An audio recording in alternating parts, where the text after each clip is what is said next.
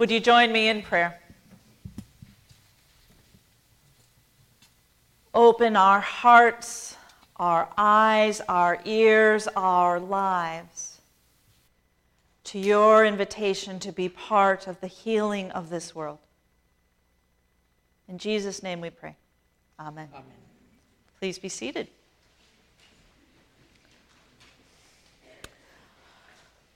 So during the season of Advent, we tend to hear a great deal about Mary, do we not? Which is wonderful.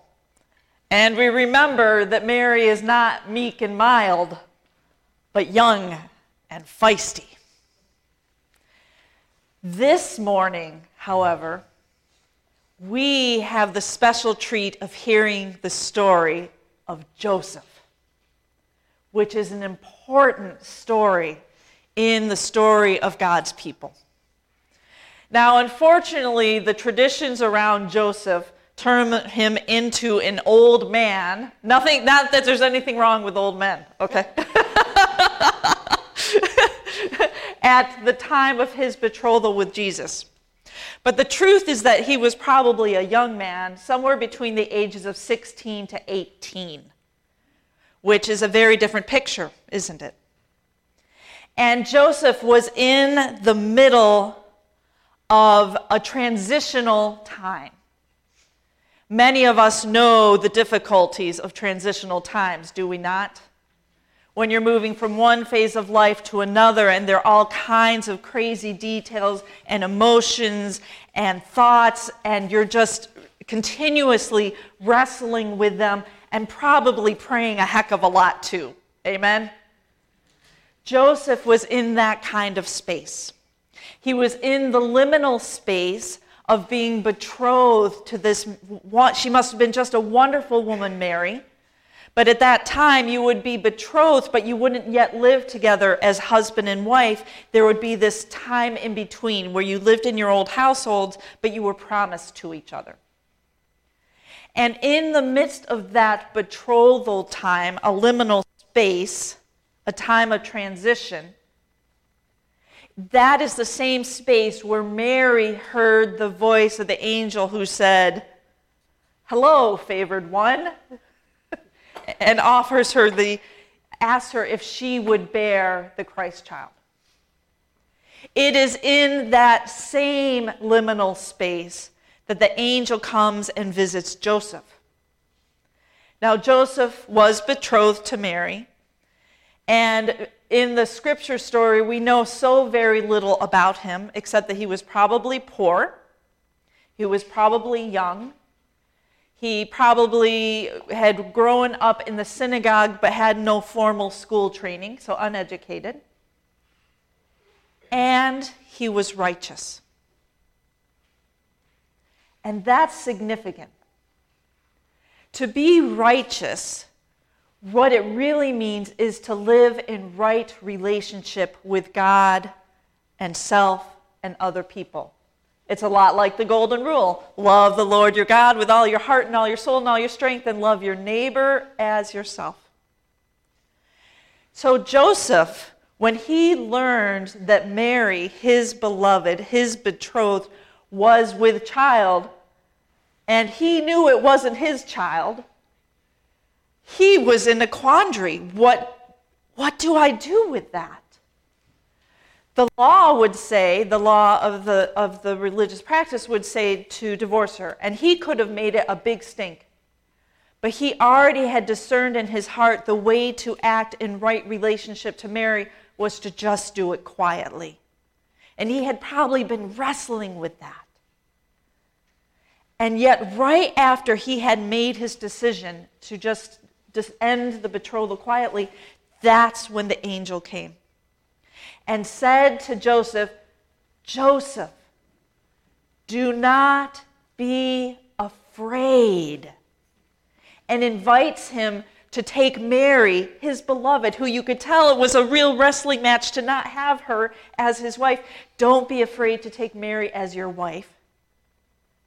And you will, she will have a son, and you will name him Jesus. And he will bring salvation to the world, right? To name him Jesus. And Joseph, because he was in the midst of wrestling with the messy details of his life, was able to hear that deeper call of God within the messy details of life and say yes. All of us, I imagine, have a lot of messy details of life. Yes? And the invitation that Joseph presents to us, and the truth that the story of Joseph presents to us, is that if we listen deeply, indeed, the word for listening deeply in Latin is obedire, from which the word obedience arises.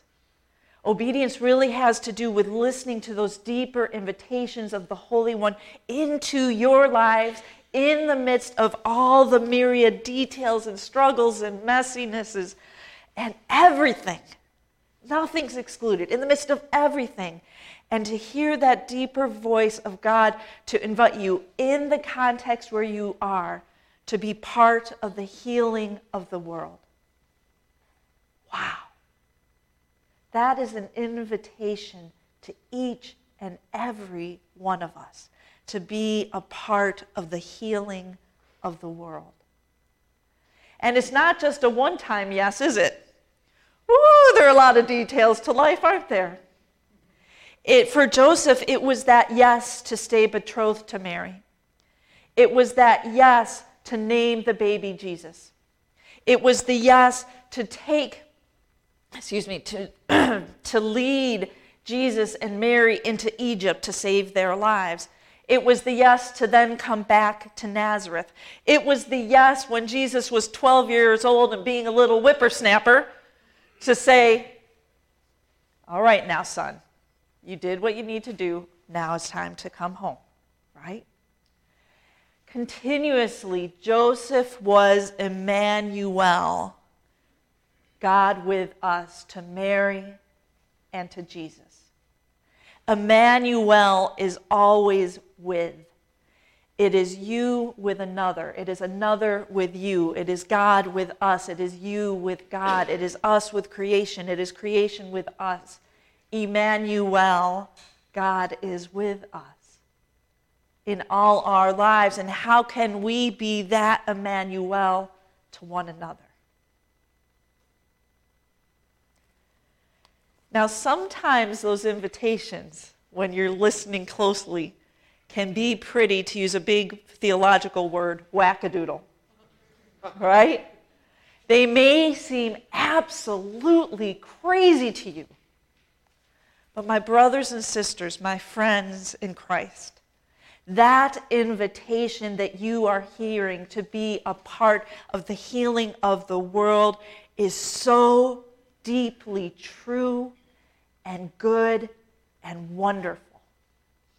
Does it take courage? Absolutely.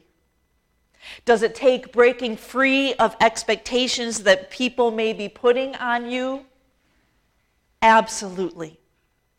Is it a life of tremendous joy beyond anything we had perhaps even imagined? Absolutely. And so, my friends, I invite all of us, in the midst of all the details of our wrestling with lives, whatever that is for you, to continue to listen deeply for that invitation that the Holy One has for you, particular for you, to be a part of the healing love of Christ in the world. In the name of our loving, liberating, life-giving God, amen.